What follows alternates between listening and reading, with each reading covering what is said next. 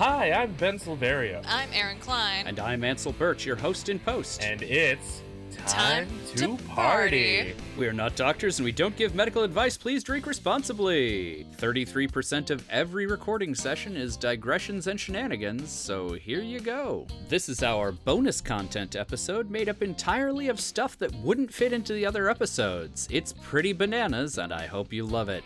Hey, I'm Ben Silverio, I'm Aaron Klein. And it's time, Time to party. Pew pew. Pew pew, finger guns. Pew pew pew pew. Welcome, everyone, Hello, party everybody. goers. Hello, Hello. party people. How are you Whoa. all? Welcome, yeah, party people. party people. I just think of like '90s hip hop songs when I say party people. Yeah, that's the energy that I live my whole life with. So that sounds on brand. Hundred percent. One hundred percent. That Na'vi River adventure looks cool as fuck. Uh, I did not get a chance to ride that when I was uh, at the Avatar World, but the uh, the Skyrider one where you ride the fake motorcycle, chef kiss. Do recommend. I know people who waited three hours to ride it and said it was worth it, and like basically immediately Oh. got back in line. So I waited seventy five minutes with a fast pass and still recommend it. Damn. Yeah, it was fucking cool. But yes, the Na'vi River looks cool. I didn't get to ride any of that stuff because I haven't been to Animal Kingdom in a while. But uh, I'm one of those people who watches ride videos on YouTube occasionally. So I watched the ride through for the Na'vi River adventure, and it looks real cool. It does look really cool. The that whole park section is super cool. Do we need five more Avatar movies? No. No, we fucking don't. We No, one no. thousand percent do not. But the Do not. aesthetic of the world is beautiful, and I feel like they already built the theme park. Why do we need five more movies? All that shit's already there. Like, Yeah. and it's very cool and super well. We walked in, and I was like. I cannot believe that this place exists. It's so cool. And like I don't need five more movies to drive me to that Nope. park. It's already cool. How did they make floating mountains? it's so like dope. it's just mind blowing. It's all like, uh, like chicken coop cage wire mesh and like paper mache. That but that's been like protected so that it's waterproof and you can keep it outside. It's like a, a type of material that does that. But it's like really light. You could like pick the whole floating mountain up and like carry it around. Basically, it's so cool. But when you're there, it looks solid. It looks like real actual rock. It's it's very cool.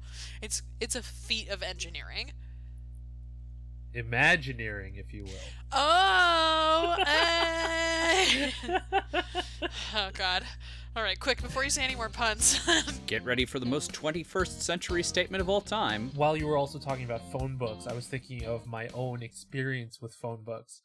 And uh, other than watching The World's Strongest Man, Mark Henry, tear them in half, uh, the other memory from childhood about phone books was some of my stoner friends used to use them as rolling papers. yeah, that makes It- sense. That paper yeah. is like low enough quality that it can burn and it wouldn't like f- super fuck you up. I know some people Yeah. who rolled from pages of the Bible, which is really thick paper and like not a good thing to roll from, even if you're like an edgy 15 year old. It's like Yeah, right. But like phone book paper makes a lot of sense actually. But yeah, other than that, I, I don't recall ever really using one for its actual purpose. Oh my god, it's funny that you say that. I I did a little research on the um the strongman feat. That's how a lot of people know phone books now because they don't actually use them. Is from the strongman feat of ripping a phone book in half.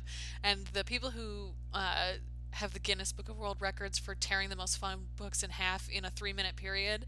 Uh, I can't remember what their names are, but hers was 21 and his was 56, and they're a married couple, and so that's what they do together. Is they practice ripping up phone books, and they both hold the Guinness World Book World Record for it, ripping the most in three minutes, which I think is adorable. so I really enjoyed that. My other, I just thought of this too. My other experience with phone books is that. Uh, I work for a company in Chicago called Plan 9 Burlesque, and I have to clean up all kinds of weird shit all the time.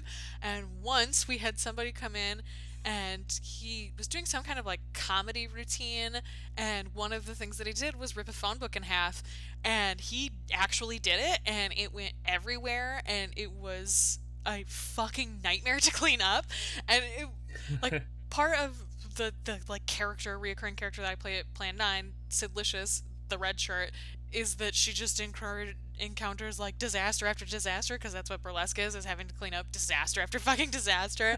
And so i went up on stage to clean up this phone book and it was just like silent. Like everyone was watching me and then everyone started yelling fuck that guy! Fuck him for making you clean that up and so i was just like giggling and like trying to pull this phone book in and bobby came in and was like oh my god i'm so sorry. I was like trying to help me.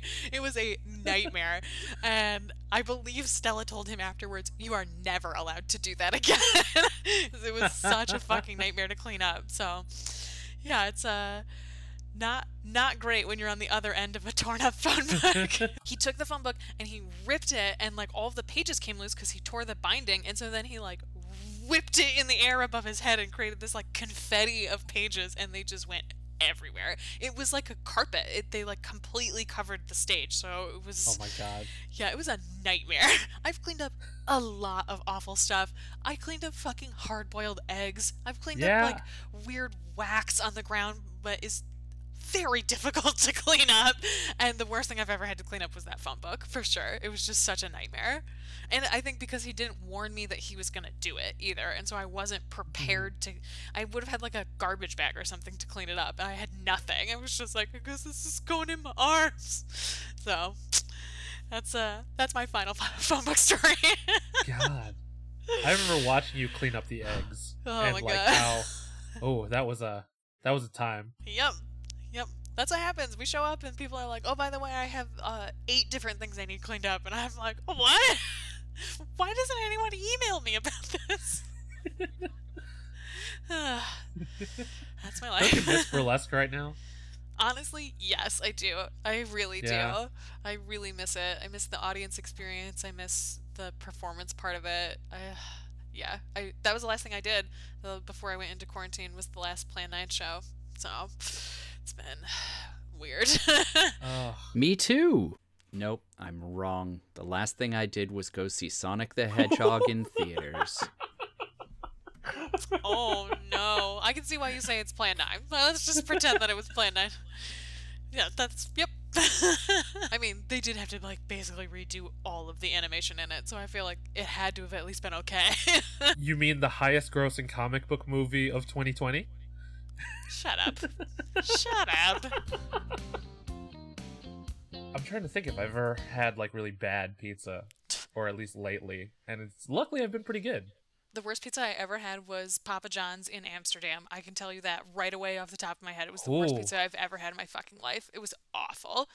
It was right before Papa John's had to like issue their like yeah they had to do the Domino's. They had to be like Oh, no. "Ooh, yeah we know that we're really bad and we have to like redo the formula of our pizza. It was right before that and as soon as they announced it I was like yeah it was the worst pizza I've ever had in my fucking life.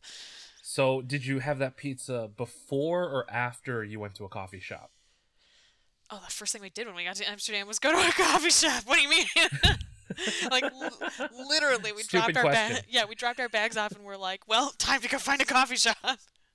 We were also on day like 18 of our honeymoon and we were very tired of each other, so it was like, let's go sit in a coffee shop and just look at our phones for several hours, which was great. It was one of our favorite things that we did was go to the coffee shops where we didn't have to interact anymore, which like I love my husband, but 21 days is too long to be on a honeymoon with a person. I can imagine Papa John's being bad without going to a coffee shop in Amsterdam Oh first. God. But afterwards, I feel like that would be even worse and more Oh. disappointing. No, it was just the worst. We were so excited for the pizza, and then it was just like, oh, this is garbage. This is like actual garbage that they've given to us in a box. That was a couple years ago, though, so who knows? I can't speak to the quality of Amsterdam's Papa John pizza now in 2020. Apparently, Shaquille O'Neal has completely revamped the whole thing. I don't know why they don't just rename it Papa Shacks. I would be way more likely to buy from them again, knowing that Papa John's is no longer affiliated with them. Like, it just seems like Yep. common common sense. Oh, Thunderstruck. Alternatively, you can play it with uh, Head Automatica's Beating Heart's Baby, and every time they say baby, it's the same rules as Oh, no. Um, but you know, my friends were all really emo, so I was gonna you say, know, Ben, that sounds emo as hell. it, it very much was. You want to get sad and drink in the parking lot in a circle? That's the game you play. it's an upbeat song. Listen, emo. I don't need your excuses. oh my god. uh, I watched Pete Dunne's first match uh, in, I think it might have been his first match on WWE TV in like, I don't know, nine months, maybe because like before the pandemic he just had a kid. Yes. Um, so I I don't think he was on NXT around that time, but he was in a tag match with Ilja Dragunov versus Imperium, and holy shit! oh, Dragunov and Pete Dunne together are, is, is just so good. I love Pete Dunne. He's a great wrestler. Man, I It has nothing to do with time travel, but I love wrestling. That's the thing about wrestling, though. It's it's it has the same thing in common with the other things we've been talking about that we both love. It's about storytelling. It's about characters. It's about like driving forward stories that are done well. Like that's ideally what wrestling should be like. So I get it. oh, Wrestling's absolutely. great. When it's done well, it's fucking the best shit in the world. And when it's terrible, it's still okay most of the time. It's like pizza. Oh. It's kind of hard to have like It's just like absolute pizza. dog shit pizza. It's possible, Yeah. but it's, It's not a thing that happens a ton. yeah. So I guess we are about out of time on the Terminator. God damn it! Why did I let you do this? You can find us on the internet. I'm at NYD Urgency on Instagram.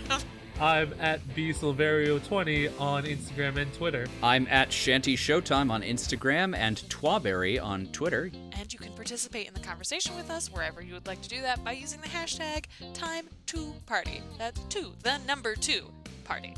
A huge thanks to Marlon Longit of Marlon and the Shakes for our theme song and April Moralba for the podcast art. Uh, well, party people, until next time, when we bring you another cool time travel piece of media, be excellent to each other. Party on, dudes! Air guitar! Bye. Bye! Pew, pew. Alright. Yeah, we did it. Okay, and- And